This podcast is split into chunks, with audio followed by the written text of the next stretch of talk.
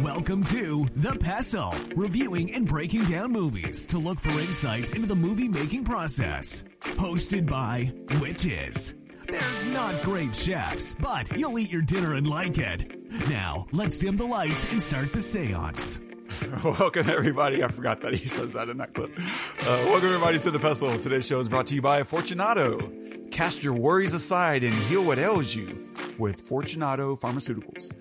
Welcome, everybody, to The Pestle. I am Wes. And I am Todd. And we're filmmakers, and we like to discuss films from the perspective of filmmakers and actors and writers and musicians and um, all the things that go into production. Uh, I think that gives us a, a fun wrinkle in how we talk and discuss films. Of course, we also actually discuss films.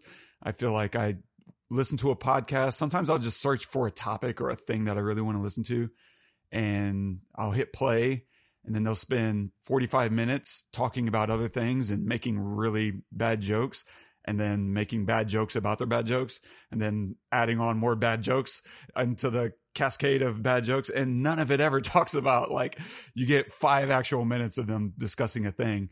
And we do a pretty good job um, once we get through the preamble of actually diving in and talking about the film and staying on topic. Uh, yeah and so if we don't, we always give you a heads up. Like if we're going to go really far astray from what we do, we try to let y'all know. Like we've had political conversations and was like, hey, we've had like medicine conversations, and we say, hey, that's going to be at the end. We'll we'll tag it on at the end so that we get through all the fun stuff that you really are here for. And if you want to stick around because you enjoy a good conversation, um, people uh, picking each other's brains, then we'll have that for you later. So we always try to make sure we take care of our listeners um, because that's why we're here.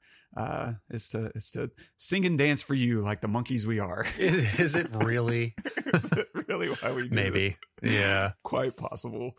Um, yeah. Yeah. So I don't know. With that in mind, what are we talking about today, sir? Ah, ah I, I see what you did there, sir. Today we are covering the film "Talk to Me," um, which at the moment, at least on the on the West Coast, is still in theaters. Uh, I don't know where it it is, if it's still in theaters where you are, not sure. But please pause this episode and go watch that before we ruin everything, because we will.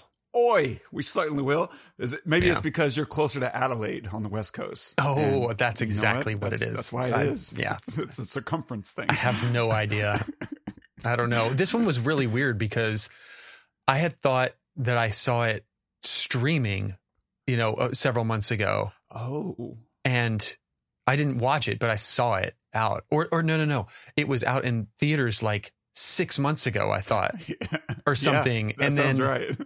right, and then now it's it, it now it's still in theaters some places, or you were seeing it in theaters in the you know central United States, and then it, it was just very confusing. Is it in theaters? Is it streaming? I don't know. Yeah, Because so- it came out at around the same time as uh, Barbie and Oppenheimer, and so right.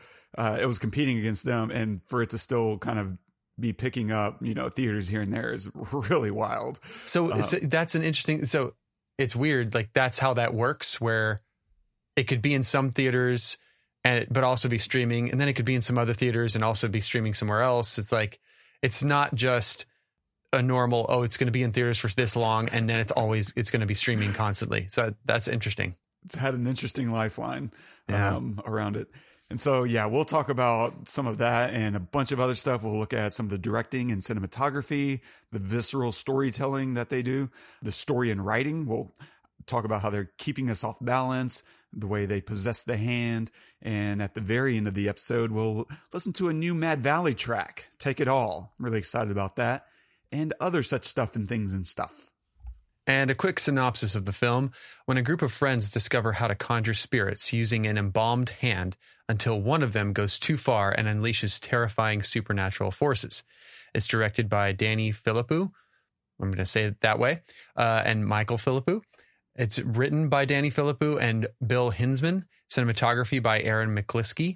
It's featuring Sophie Wilde as Mia, Alexandra Jensen as Jade, Joe Bird as Riley, Miranda Otto as Sue, Zoe Terakes, Terix as Haley, and Chris Alosio as Joss. Talk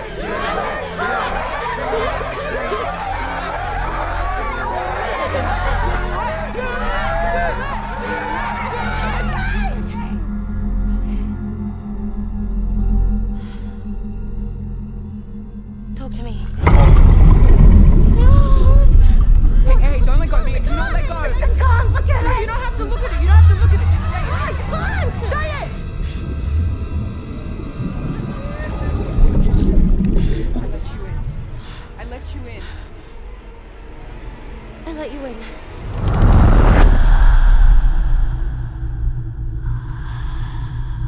Someone coming? Got it.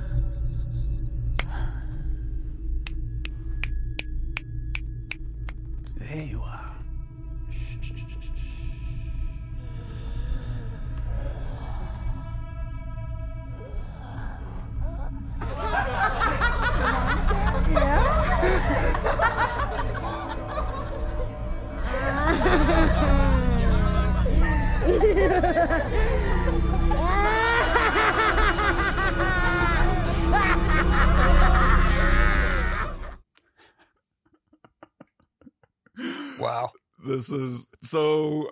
I I'm wondering, did you actually get to see it in a theater, or was this a streaming option for you?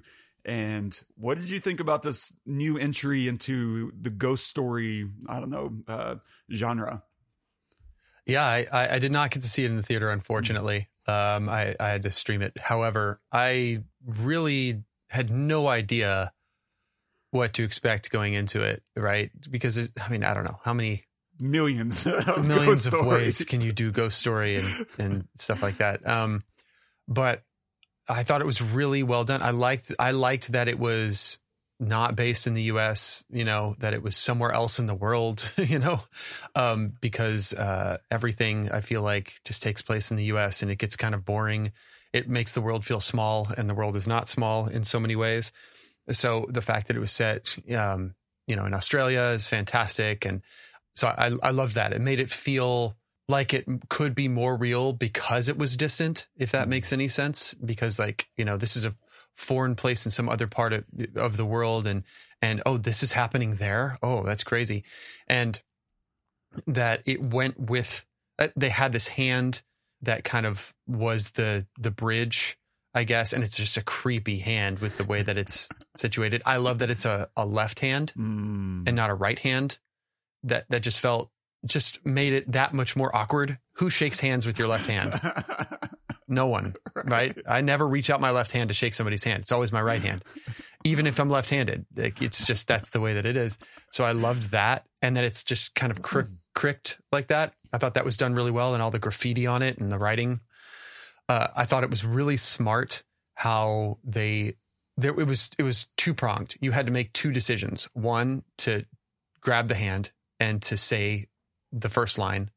And the next once you're in that space to to make the decision to go further and allow whatever that is into you i thought is is a good juxtaposition with like drugs you know? And that's how it that's how it felt of like all these kids gathering around you know like peer pressure do this do this. And they even have that scene where they're all doing hits off of it right? Before the brother you know before the brother like goes nuts and starts smashing Dude, his face what a great observation. That It- never occurred to me. really Yeah, that's I mean, that's what I felt like. I felt like they were just doing lines, you know, like in in that scene, not the one you showed, but the, Yeah, yeah. the next one with the, The where she finally lets the brother do a hit, Yeah. like basically.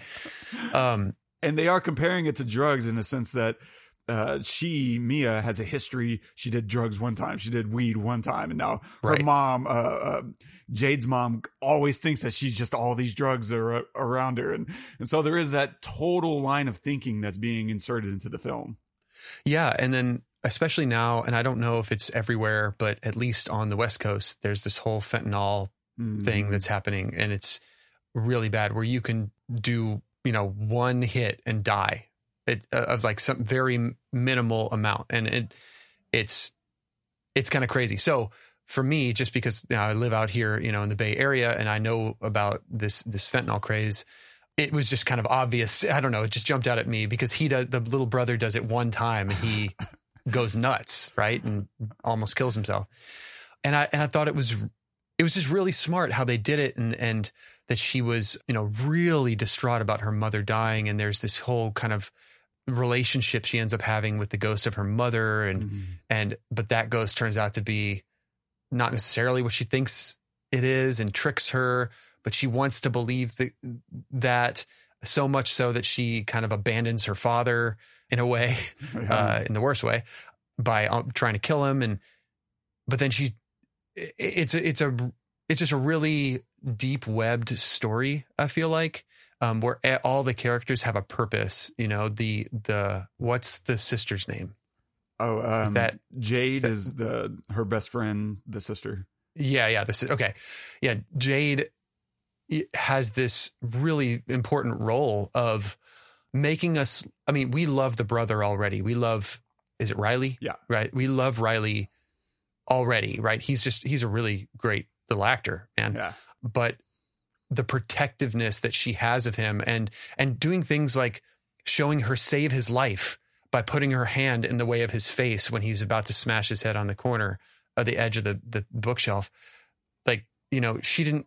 They didn't have to necessarily show that, but they showed it to show that she loves him and is protecting him and would do anything to to to save him, including being mad at his at her best friend, which then drives her motivation later on for being mad at at her. It's like she because she she kind of pushes him around and tells him that he can't sleep with her when he's scared and all, all this stuff. So we really need a moment of her protecting him before she's mad at her at her her friend for letting him you know let it in and just that one little moment like is a really good testament for how they did the storytelling of developing that character's purpose right i also love that the two we have two people who have the hand those those I, i'm terrible with names again but the the guy who did you know the guy Yeah. and the girl Mm. Joss and Haley. okay, Joss and Haley, we have two people who have the hand instead of one. I just feel like that is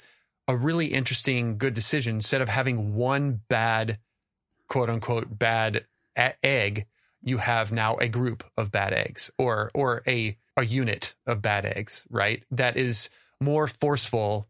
That's much more forceful when you're trying to get people to do something as crazy as this than having one person. Like, who cares about that one person? That one person wanting me to do that? I don't care. But there's two people and they're very aggressive and they get other people on their side and now it's group. And it goes back to your comment about the drugs because they are the cool kids.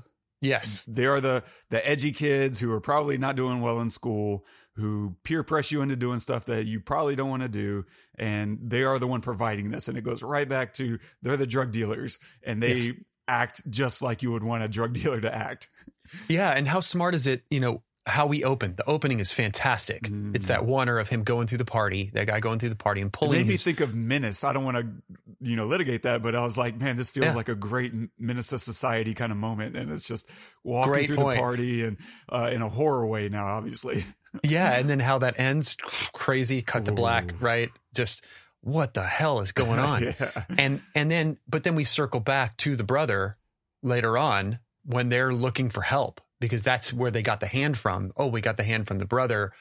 Or because they're trying they're asking Joss like where did you get this? And he's he finally tells him where he got it. And they go track this guy down. Oh it's the guy who got stabbed by his brother who's okay. So we just a small tie-in you know? It is, yeah. And the mythos in a horror story is always really important if you can establish it in an interesting way. Cause that was the first thing, you know, she starts asking is like, you know, where'd this come from? And um, the one story that Joss tells is it's the hand of a psychic who can connect with the dead. And after they died, they they they chopped his hand off, and you know, and then Haley immediately chimes in, no, no, no, no, I heard it belonged to a Satanist, you know, and so we have nothing but rumors and ideas, and it lets our imagination kind of fill in all these blanks of the potential and the possibilities, and so. Whenever you get deeper into the story, now it really does matter. Right then, when they're telling you these ideas, it doesn't really matter where it came from. But now that the stakes have been raised, they go back to Duckett and they're like, hey, what's the deal with this thing? And he gives them all the information that he has. And it's still not a lot, but it's enough to give you some hope.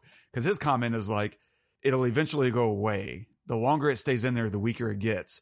Just sit tight. And they're freaking out. And he's like, hey, whatever. I got to go. Um, I told you what I know kind of thing. And it's always important in a horror film to give those mythos moments to breathe and to, to build out the world a little bit. And it's really smart in how they do it because that, you know, starts with a rumor and now it's let's go to the source. And that's why that opening scene, to your point, is so important because we're establishing mm-hmm. there's there's another group of people who have experienced something with this, and it didn't end well. Yeah, and then even at the end, where you have that new group of people who have the hand now, and she's the ghost or entity, whatever you want to call it, that is having her hand shook.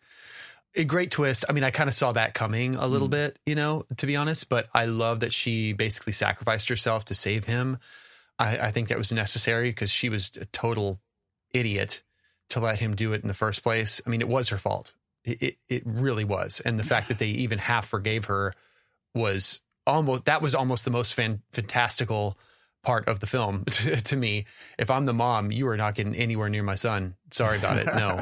uh, if, if I'm the sister, especially, you're not getting anywhere near my brother. But anyway, But even with that, they do a really good job of making her so, so sympathetic because she's lost her mom and now this has become her second family. Yeah. And this and, and so they do feel some layer of responsibility which yeah, in an instant evaporates whenever Sue, uh, Jade's mom, Jade and Riley's mom, um, is like, you're responsible.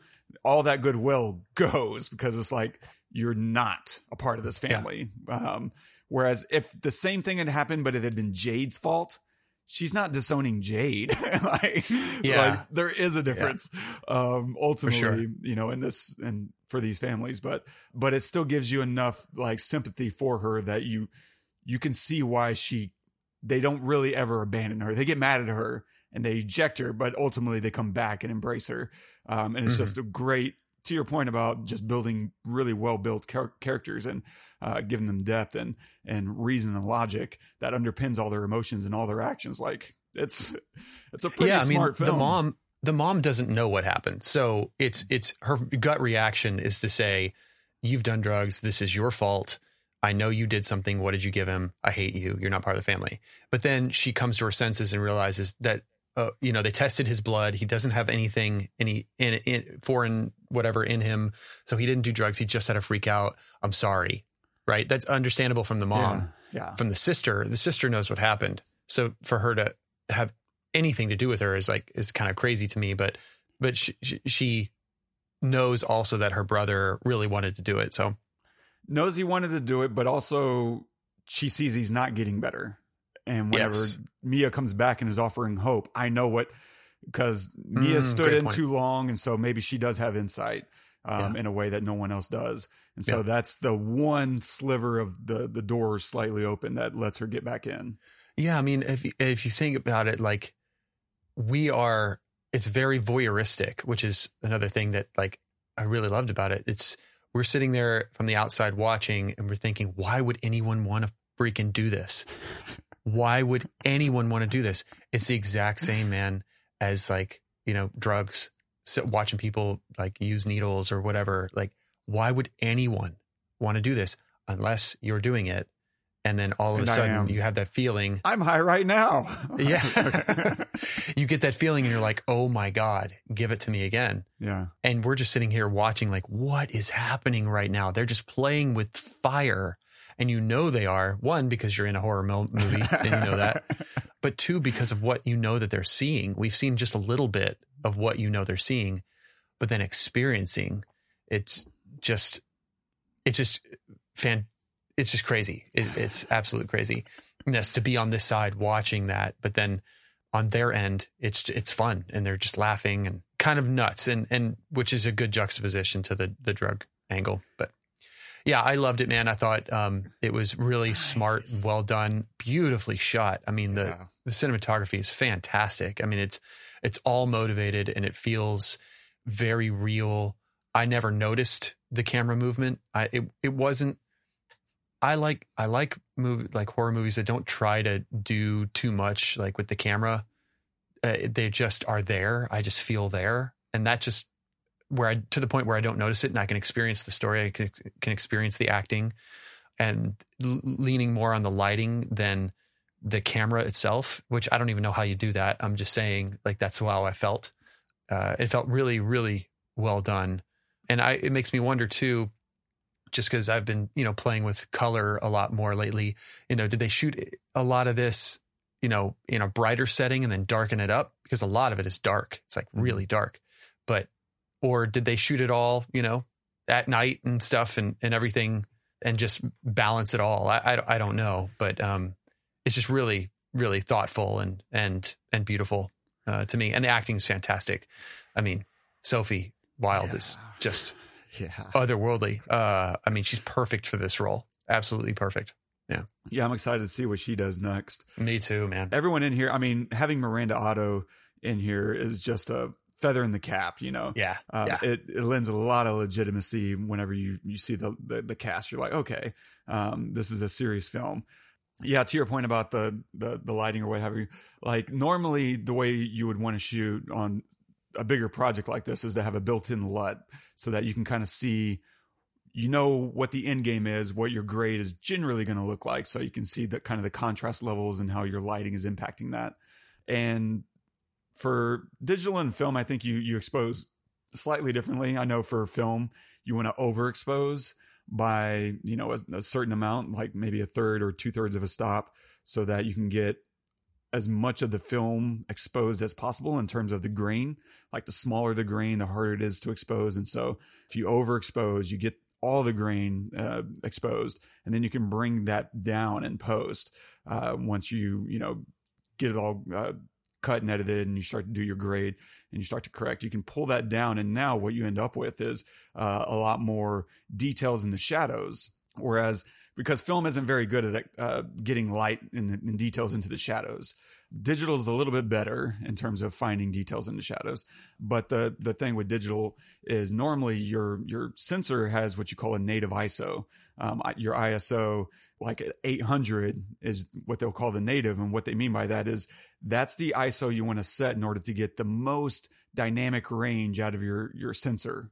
Um, and so you'll get the most latitude. Uh, so if you want to shoot log, some cameras won't even let you shoot log outside of that ISO. Um, and so it's just a, a way to now you're going to be really focused on how you are setting up all your lights, depending on a number of factors, but especially where you're shooting and if you have enough light. Because if that's the case, then you're going to bump up your ISO just because you use what you got. But the the higher the ISO, normally the noisier it gets but the lower the ISO, sometimes depending on the camera, depending on the codec, on et cetera, et cetera. Like there's so many factors, but normally, you know, what what you'll often see is the lower you shoot on an ISO setting, uh, just the less latitude that you have to grade in post, and you just lose a little bit of dynamic range. And so maybe you can get 14 stops, 13 stops of dynamic range at the native ISO. But then you want to shoot at like 100, you're shooting in bright daylight and you want a really nice uh, depth of field. And so you want to open up the lens a little bit more and you need to drop the ISO to do that. You just might not get 14, you know, 13, 14. Maybe now you get 10, 11 stops of dynamic range. And so it's just balancing all that. But I mean, I agree completely about just the, the camera movement being so motivated because even part of that is it's motivated through the movement. We're watching a character and so we're following them like whenever they do the the, the possession snap right where they they look up uh, the camera is obviously cueing on that and it's rotating and it's really giving you a nice dramatic feel.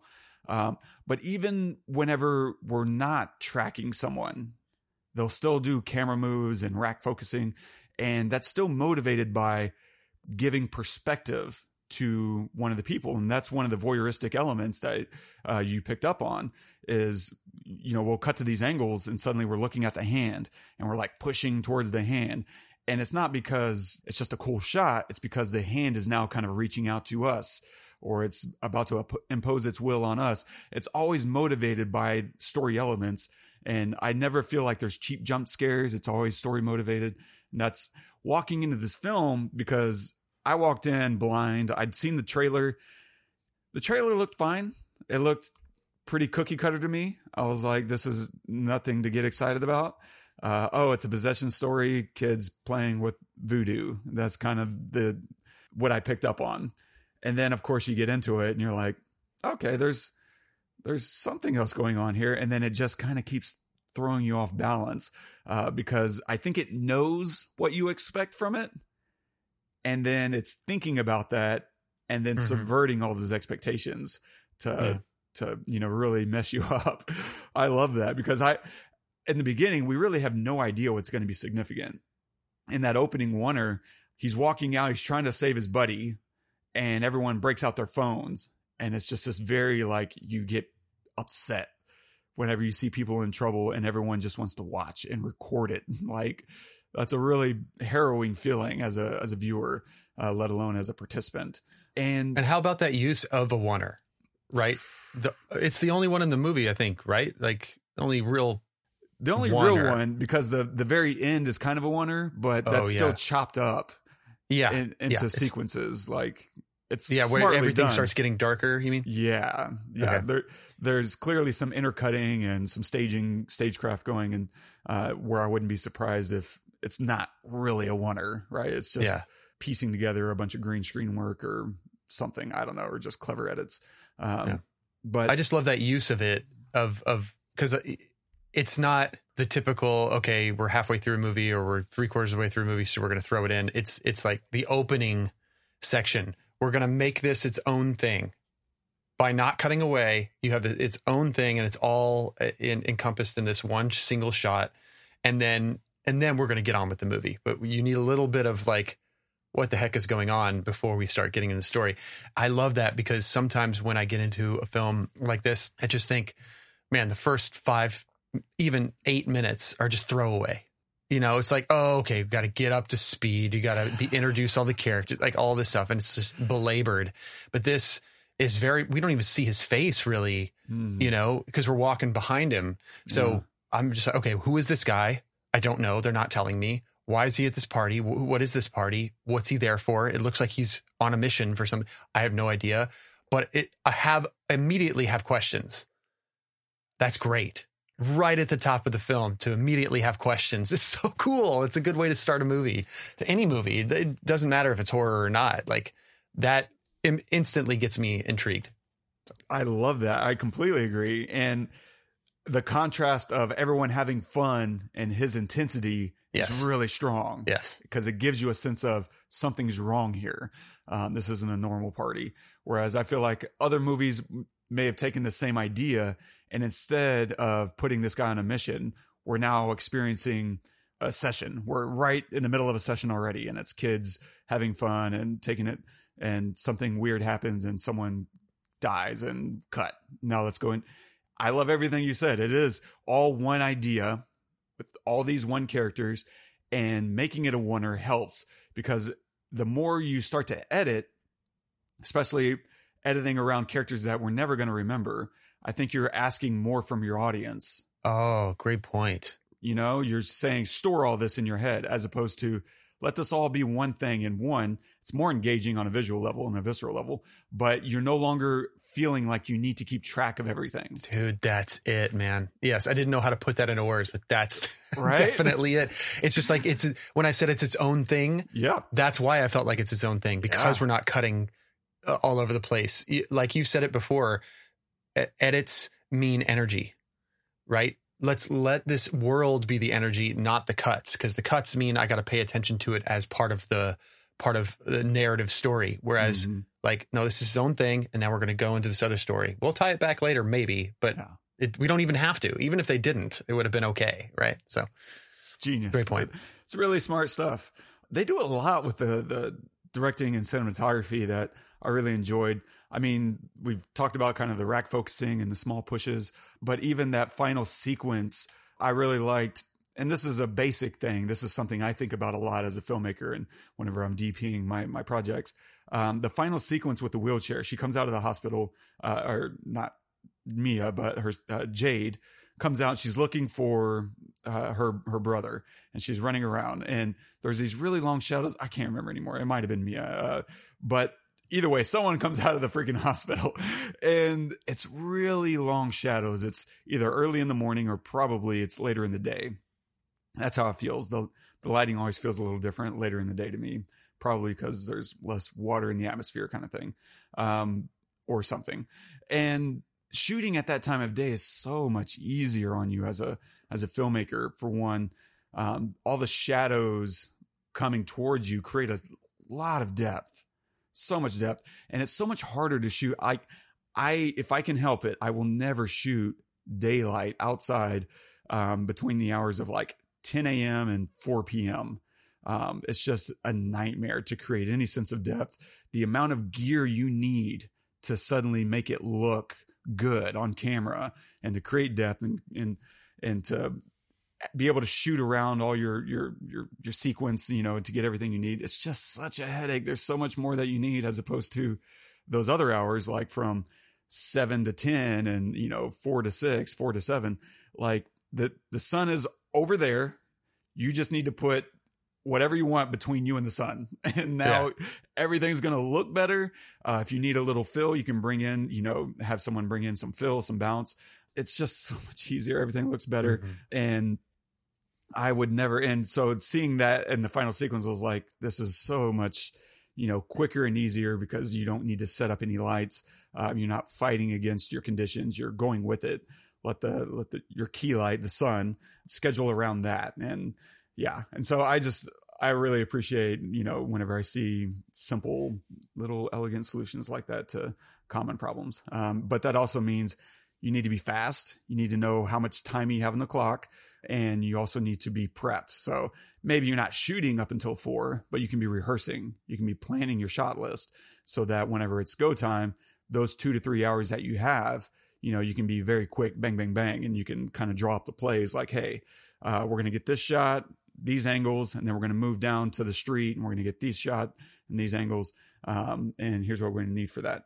And suddenly everyone's on the same page. You use that time for rehearsal, for blocking, and it's not nothing's wasted. Every moment in your day. I don't think that people including myself, really realize how fast the sun moves. Yeah, yeah, yeah. it's it's very fast. Uh, when I was, I was doing some filming with my son, like you know, working on a music video, it was just like, oh, I want to get this. Okay, I'll get that after this shot. Oh my, I can't get it now. You know, like within five or 10 minutes, even at some points, you know, it goes so fast. So fast. I use an app. Uh, I forget which one. oh, yeah. Yeah. I've seen you use that. Yeah. And so I'll break that out just to see where the path of the sun is going to go. And it's nice because it's 3D and it's a, it's AR. And so it'll overlay the mapping of the sun based on what you're seeing through your, your camera. That's uh, on your phone. And so it's like, okay, the tree, the tree line um, is going to, even though the sun doesn't set until seven, it's going to hit those trees at 6.30 and so if we want the sun in the shot then we need to get it before 6.30 um, or if we want to wait until it's being blocked you know and then we get this nice soft uh, glow on everything then okay let's wait until you know you can plan around that if you know what the sun doing to these elements you know and how that operates and, and impacts your your set. Yeah. Amazing a lot going on with the sun.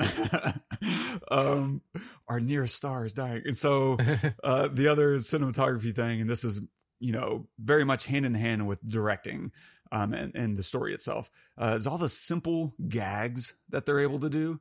Um, again, gag being kind of a catch all. Uh, one is reflections. Like we use reflections constantly, seeing ghosts and windows and mirrors. That's a really easy cheat to throw your actor in makeup and then let them pop up in a mirror.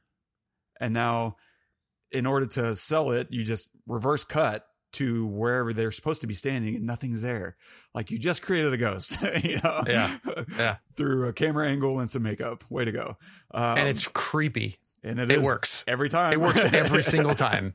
And it doesn't, it almost, it doesn't get old if it's used right in the yeah. right way, honestly, yeah. you know? Yeah. And they do a great job of mixing in like sound design with all the yeah. visual elements like the lights, uh, another simple gag, just, and that takes more than a reflection. Like now you're having your, your G and E team, grip and electric team kind of get into all the, uh, the wiring of the building maybe, or maybe just setting up their own lights. That's probably what they're doing. We're at a point now where, uh, lights can be programmed into your phone or into some kind of a switch. And so you buy like a Titan tube or, you know, Astera, uh, whoever else, and you, you plug these fluoros into fluorescent plugins um, or mount them onto the ceiling. And they they have wireless controllers. And so now you can program in all the flickering. And you pair the flickering with nice blocking and acting and then sound design. And suddenly it feels like this room is haunted. Uh, it's simple but again it works so well because of the story. It's all compelled by the story. Um, same thing with the candle. What a simple visual element to to use in your story. I'll come back to that for sure. Uh, another simple gag, again, not as simple as reflections, but still relatively simple as doors. It's a very simple thing that they keep doing throughout the film, which is beating down doors. I mean, we see it in the opening scene, you know, and it it's a fairly cheap. Now you need a team, you know, your your carpentry team or whoever set design, production design to make sure you're not damaging your location because that could easily happen. So a lot of thought needs to go into that and how you stage the door, um, and what the door is made of and all that stuff. But with the team, right team behind it, it's still a lot cheaper than like an explosion. all the safety that goes into explosions. Instead, now it's just an actor beating down a door and it's easy and it's cheap and it's so visceral. It's physical, it's loud, and it gets a, a, a reaction from your audience. Um, and I love that as just a, a way to ramp up tension in the in the scene because normally it's all about like banging on the door.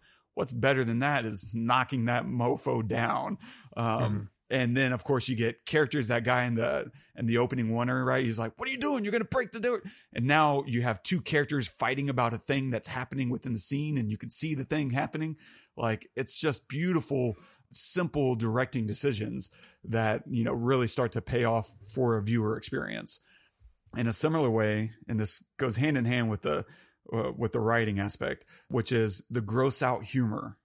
There's a lot of little gross things that get a very deep visceral reaction from your from your audience. Like making out with the dog. That's utterly disgusting. I hate it when i see humans do that and it's affectionate and they're letting their dog lick their face. Not on your life. I'm sorry. Yeah. i love dogs but not that much. You know the love Yeah. is platonic only. Like Yes. and it's but watching this kid being possessed like the story makes it feel that much gross because he's into it you know and it's you you also are waiting for this guy to wake up out of this and react to what he just experienced. And so there's all these layers to watching him lick a dog and watching the dog lick him. Same thing with sucking on feet. Like it's so gross you know? Um and the the the ghost starts doing it and that's disgusting. And then you know she's doing it you know for a quick second and that's disgusting. And you're watching her deny it and you're like oh my god this is all really deeply uncomfortable. Because of this story element though characters are doing things they don't want to be doing but they're being forced to do by some other entity. Um, and so you never feel like this is a volitional thing. Instead it's uh, a compulsion thing. And it's so cool. And all these things elicit you know the the, the gags and the humor and the, the gross out tactics they all elicit emotional reactions from the audience. And those are easy easy wins for engagement. But because they're built into the story they don't just feel like cheap plays but they feel logical and consistent with what's happening. Therefore it's not melodramatic you know? And for me those are melodramatic moments usually pull me out of stories when i see characters yelling just because there's nothing else interesting happening in the in this in the story in the scene.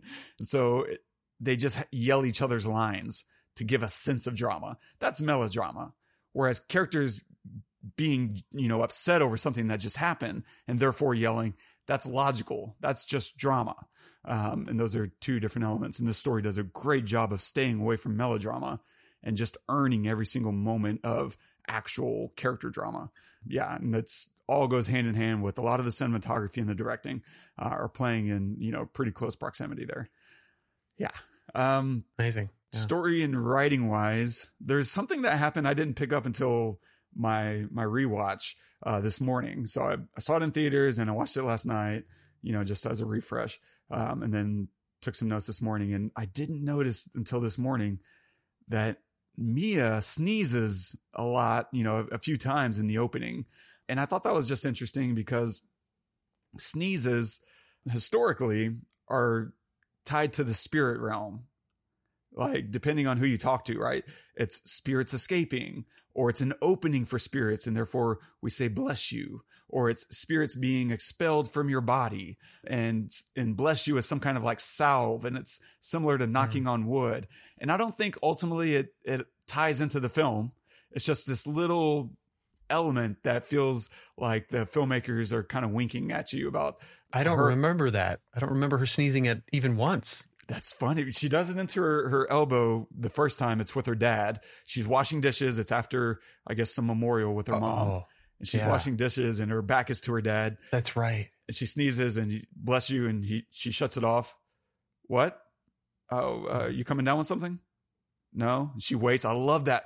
The pacing of this movie is so good uh, because she waits for him to keep talking and he doesn't. She goes back to washing her dishes and then he decides to talk again. And it's this discomfort. And it's so good because the pacing makes sense. The relationship is strained and therefore it's like he's looking for a buffer.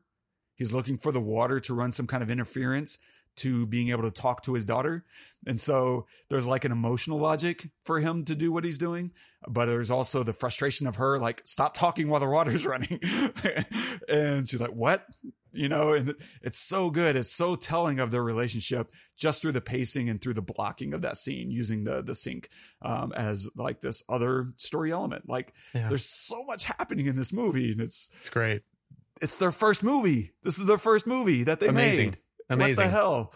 Um, the off balance stuff. So I started talking about this a little while ago, and uh, I want to finish that, and which is they're constantly putting us off balance, and we have no idea what's going to be significant in the story.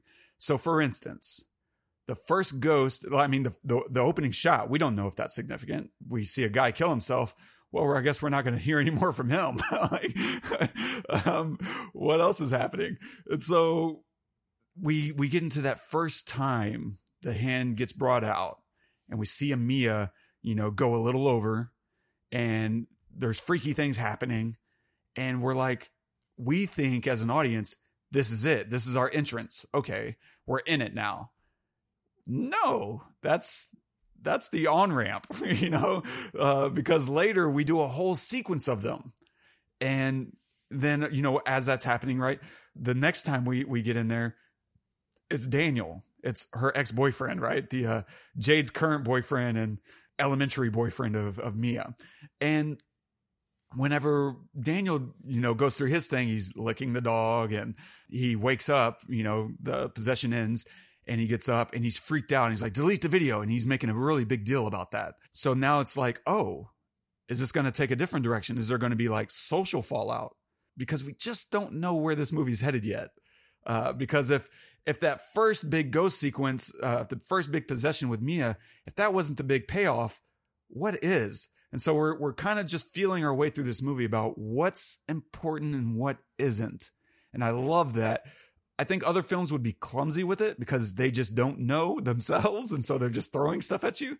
Uh, I see that happen, and this film is just teasing you. It's not letting you in on where's the big moment happening, um, because this moment with Daniel happens, and it's interesting because social media is kind of playing this layered element that we don't know if it's really going to come into play at all because that opening right we have that social media interaction thing everyone on their phones and then our first look at the possession is through a social media thing. It's like a tiktok or an instagram story and they're mm-hmm. they're commenting about it and so it doesn't feel like a real serious thing and like what does this mean? Where are we going here?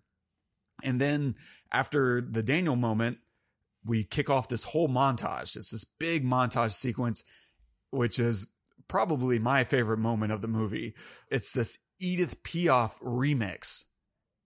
And They're taking Edith Piaf, uh, La Vie en Rose, I think, and they're turning it into like this hip hop soundtrack for a montage of ghosts. Like, what? What is Love it. happening? So so freaking- weird. So freaking dope, man. Um, and what's so good about it, again, about keeping us off balance, is this montage completely disarms us because now everyone is taking a turn.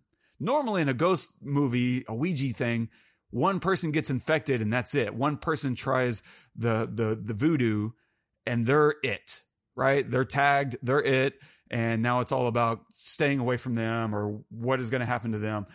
And now everyone's getting tagged. And so if everyone's taking a turn and this montage makes it look so fun, so carefree, everything's harmless, right? The drugs can't hurt you. And it's just what is the purpose? What are we doing here? And it's so it's so confusing because everything feels okay. And then Riley's turn, right? This is where Mia's mom shows up. And we've been waiting for the movie to turn, for the big reveal to to show us the way. Where what path are we taking? And I love it because the setup after that big montage, and now they're about to wrap up. They're all about to go home, and Riley wants to take a turn, and Jade isn't having it. Like she and her brother don't get along, but she's still. And it goes back to your point about her function in this role in this film. And here we're seeing them fight it out because she doesn't want. She's trying to protect her brother, and Jade and Riley start talking really crappy to each other. They say a bunch of really hurtful things right before he takes his turn, and it ramps up the emotional stakes because now we want to see that resolved. We know that she that's how siblings talk. like that's just you get frustrated, you're over familiar with this person, you've known them your whole life. You wake up, they're there. You go to bed, they're there. Um, they know the buttons to push, and you just get fed up with your siblings. And so we know that. We know that she doesn't actually hate her brother, and you're my favorite person, right? She sarcastically is just telling her brother that she hates him. And we want to see that get resolved because we know that's not how they actually feel about each other. But what happens, of course, Riley gets Mia's mom, which pushes the button on Mia. And now, and I love that shot as before they reveal who is actually possessing him. We know there's something significant happening because we're getting this really slow push in on Riley. And Mia is just there in the background, slightly out of focus. And the closer we get to Riley, the more Mia is getting squeezed into the corner of the frame until the reveal of it's it's Mia's mom. And then Riley, possessed, looks at Mia. And when he does, we reframe, right? We kind of tilt and pan down to Mia and rack focus to her. And that kind of sells the final idea that we all are feeling now. We just know. And it's such a, a beautiful little reveal to let the audience know. And then, of course, she confirms it, mom, right? But even before she says mom, you knew mom. You already knew it. Um, and so that's just an extra layer just to make sure no one gets left behind. But also, it's just a genuine reaction. That's what you would expect. Yeah. The, what else is she supposed to say? Right. And that whole movement is a great way to dramatize and emphasize everything that's happening. Like it's just great stuff. My last little note here is about the hand itself, like possessing the hand. I love the design of the hand. You already touched on it, right? It's got that creepy posture. It's kind of crooked. The hand, the fingers are a thing. I didn't even think about the left-handedness of it. Just so right. It was it was so awkward the whole time. Uh, every time anybody would grab it, I'd be like, "That's so weird." It's just another layer, you know. It is. And it's balanced really well right to stay upright. I'm i'm assuming they put some kind of little counterweight at the bottom of the hand to make sure it stays uh, in place. If not i can kind of buy that it's balanced just right so that whenever it sits uh, it doesn't fall over based on the look of it and the centering and the wrist movement all that stuff. But the other cool thing they do about this whole thing which it's so hard to come up with a new iconic looking idea it's so hard um, Yeah let alone in possession movies. And I want to talk about that a little bit, but they do a great job of establishing the rules. Most horror films of this type, of this, you know, kind of simple teenage horror landscape, they have rules and they establish them really well. You light the candle to open the door, you blow it out to close it. She can't stay longer than 90 seconds. If it stays, it'll stay forever or whatever. Um, and they give you all these kind of spook stories. They clearly don't know. And they do a good job of communicating that to the audience. This is all guesswork. And part of that goes back to the mythos. They don't actually know, they're guessing. And so everything that comes out of their mouths, you second guess. And I think that's a really good use of having the mythos being thrown around to make us know as an audience we can't completely trust everything they say. Uh, this is all just you know shrugging. And I heard a friend say this once, and Mhm. I think it's true. And so they do it once again, keeping us off balance. Um, but the other elements, these are really fun visual steps. You light a candle, you hold the hand, you say, talk to me, then you say, I let you in.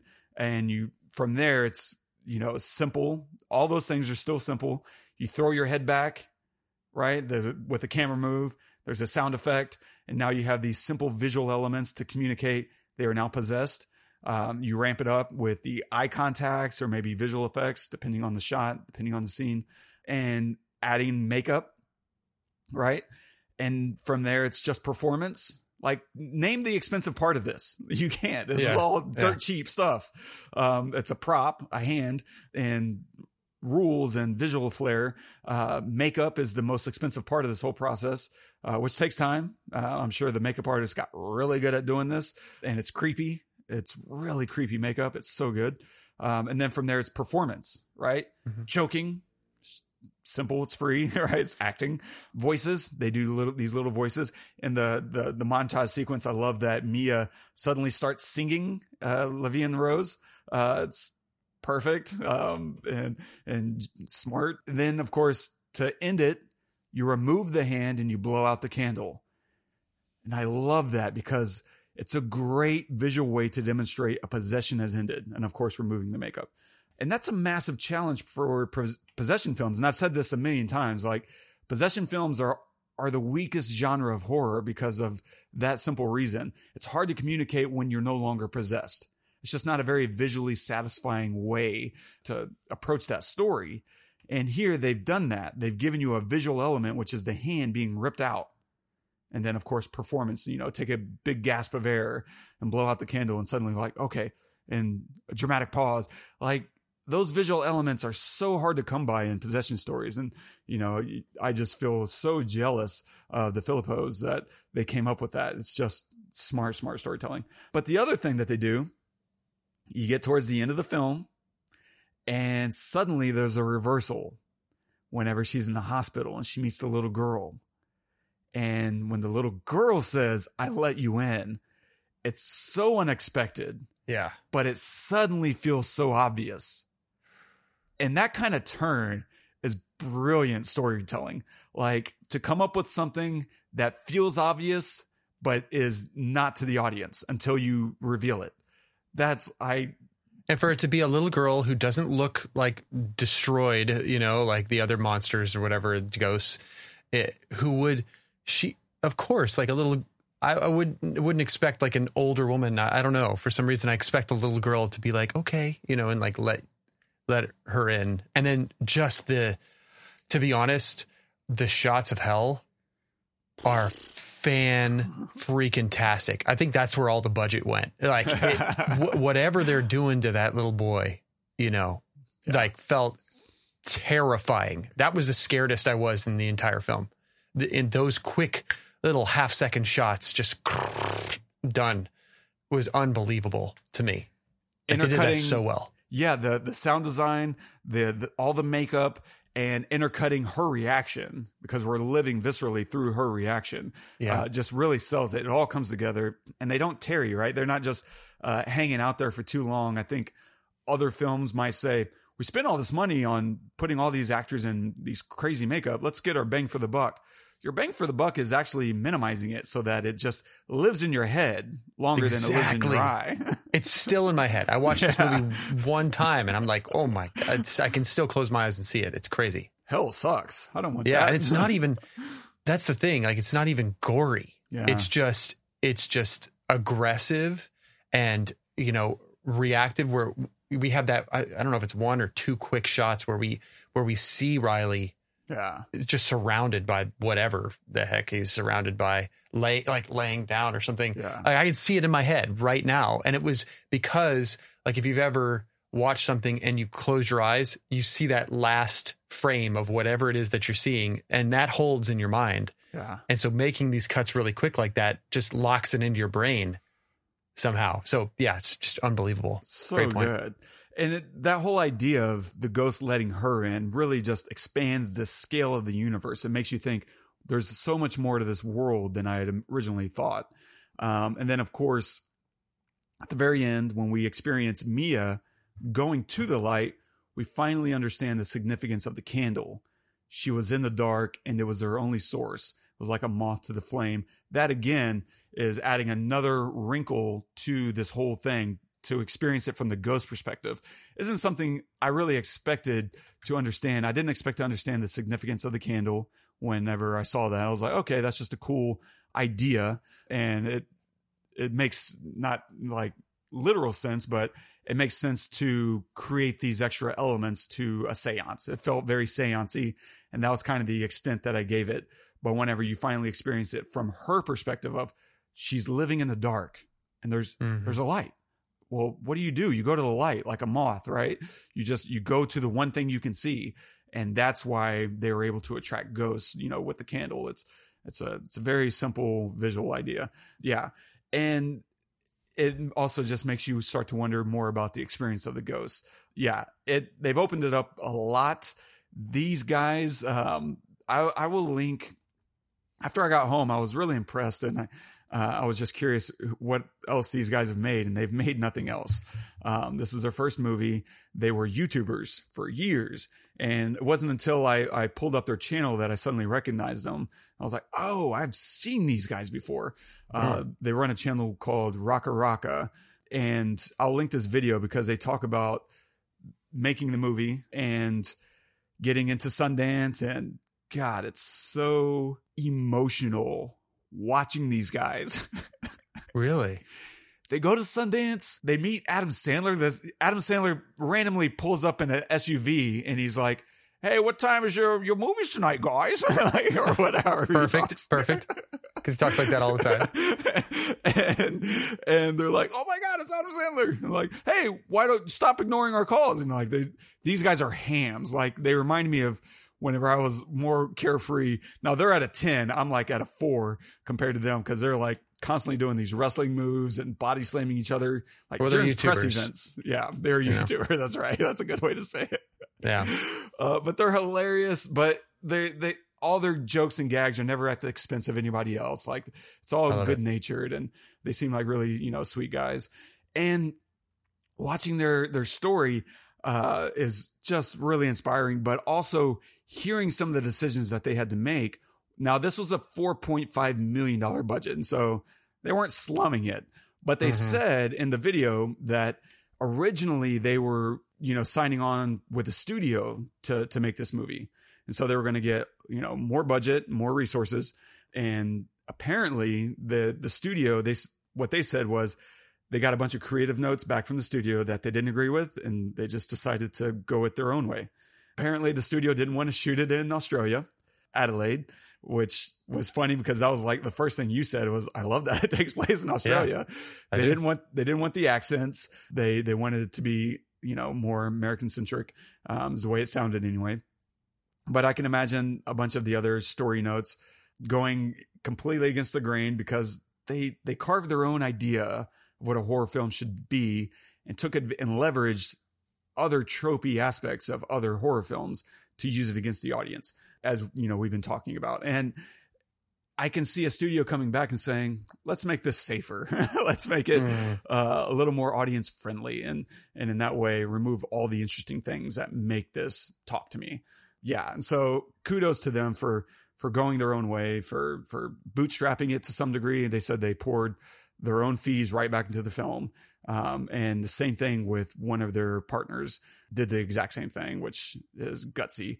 Uh, And so, yeah, very inspiring. I would I, I'll link it in the the show notes to just go watch it. It's so Yeah, I will. so much fun. It's so inspiring. Um, and these guys just they they're already have apparently uh, a prequel and a sequel in mind, and they've I don't know how far into that process. I, don't know if the screenplay is completely finished, but they'd already started working on it, and so uh, I don't blame them. Like part of me is like, no, go make something else, but. Uh, I can. I want to see them do an action film. Like, what does an action movie look like to them? Uh, I'm Mhm. not even big on action films, but if you watch some of their other work, they're clearly action junkies. But I don't blame them for. You have goodwill. Make two, three other films. Uh, make this a big franchise hit. And once this thing is pulled in a billion dollars as a franchise, you can do whatever you want. Yeah, exactly. Go do like take it. Go and do. Yeah.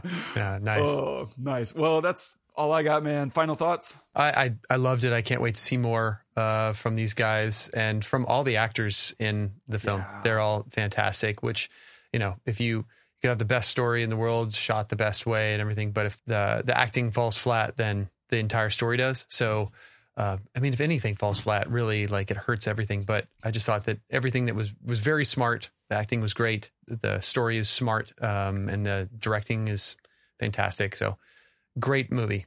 All Great around. movie. I think, like for me as a as a filmmaker, I'm really really inspired just by how they shot their scenes. Like the scene work, as far as coverage, Mhm. is so specific. They're not being wasteful. And they're not they're not getting coverage. They're Yeah. they might get a master shot, but they're thinking moment to moment within a scene and watching how they frame up all these individual moments and how it all ties together to tell that full scene um, into a sequence uh, is really, really, really good. And if you're a filmmaker that you know you want to have more ideas about how to approach a scene, this is a great movie from first time directors to go through and study and just kind of break out like sh- shot list it all. What did they shoot for this scene? What go look at that very first uh, possession scene and shot list it all. What did Mhm. they get for the scene and why did they get it? I'm sure they didn't shoot that whole scene in entirety more than once or twice because they're like, okay, we're going to go to this angle. Now we're going to go to this angle. Now we're going to go to this angle. Like maybe they sat and blocked it with all their actors, you know, and then from there said, okay, here's how we're going to shoot, blah, blah, blah, blah. Uh, it's really sharp, great filmmaking. Yeah. Um, what are you going to recommend this week? This week, I, I happened upon a short film on YouTube that I really liked. That I thought it was done really well by, I, I think he's a high school student or he just graduated from high school. I'm not sure. His name is Wesley Wang. Um, he's got a short film out. It's about 12 minutes long, 13 minutes long, called Nothing Except Everything. And just about like his last year of high school. Uh, it's not played by him. Uh, he is an actor in it, or whatever. But it's just shot and edited really, really well, especially for uh, just a younger person. So yeah, I'll I'll send you a link to that or whatever. But it's called Nothing Except Everything, short film by Wesley Wang. Nice job, Wes. I never say that. Yeah. Oh, well done. Um, I'm gonna recommend a new Netflix. I've only I'm only like two or three episodes in. It's on Netflix. It's a new Mike Flanagan. I am such a huge fan of this guy. Uh, it's called The Fall of the House of Usher. It's a horror film or a series. Uh, it's October, of course. And what's great about it, you know, this guy, this is the same guy behind House of Haunting on Hill House, uh, Haunting of Bly Manor, Mass, uh, not Mass Effect, uh, Midnight Mass. And I just, everything he's doing, I'm hoping he gets to do the Dark Tower series um, because he has such a great taste. Um, and he knows how to approach horror uh, with, with a soft touch to pull you in before he punches you. And so, yeah, if you're if you're looking for a new horror series, uh, Netflix uh, is, is on top of it, and they need to do everything they can to keep Mike Flanagan in house because I think he's looking at Dark Tower with Amazon, uh, which I'm gonna watch it no matter where. But uh, if Netflix is on their game, they know they got to keep this guy around. Stay tuned for next week. We're going to take another look at a recent film. Uh, this one's by Gareth Edwards called The Creator. This is making a lot of buzz and uh, the the indie film, you know, circuit people, me, uh, but mostly like a lot of other filmmakers are really interested in this because of the way he shot it. And so we'll see if we can pull anything out that's interesting about that. But if nothing else, I'm sure it'll be a fun conversation. So the creator next week. And if you're enjoying the show, don't forget, subscribe, drop us a note. If you want to comment on this episode, you can do that at thepestlepodcast.com slash talk to me. And our quote of the day is from the amazing Edgar Allan Poe. Words have no power to impress the mind without the exquisite horror of their reality. Wow. Yeah. I mean, th- yeah, that's amazing. It's so deep because, I mean, you make it reality, right? But if you're, especially if you experience, like, if you have negative experiences to, to attach words to, you can, like, they become more real, you know? Like, if you've experienced nightmares, like visceral nightmares, not necessarily possessions, but physical nightmares, then you can watch a film like this and get much more out of it, I'm sure, you know. But yeah, but just wow, it's unbelievable. Dang, well said. Nice. From here, we're going to listen to a new track from Mad Valley. That's Todd's band. Um, Todd, anything you want to say before we hit play? Uh yeah, sure. I mean this this track I uh, my sister has gone through a lot in her life, like in her life in in general. You know, I won't I won't get into it, but um from it, it she's just gone through a, lot, and so I respect her more and love her, you know, more than than anybody. And she has gone through like a, a pretty bad divorce, and I just knew that I was going to write something not necessarily for her, but but like to kind of. Uh, she's not a very uh, um, vindictful person, uh, I would say, uh, and neither am I. But I want I would like her to be in some ways, and so I I wrote this as kind of like a way for her to feel that vindictfulness without actually being that. So that's what I would say. Very cool. Okay, Yeah, let's man. take a listen.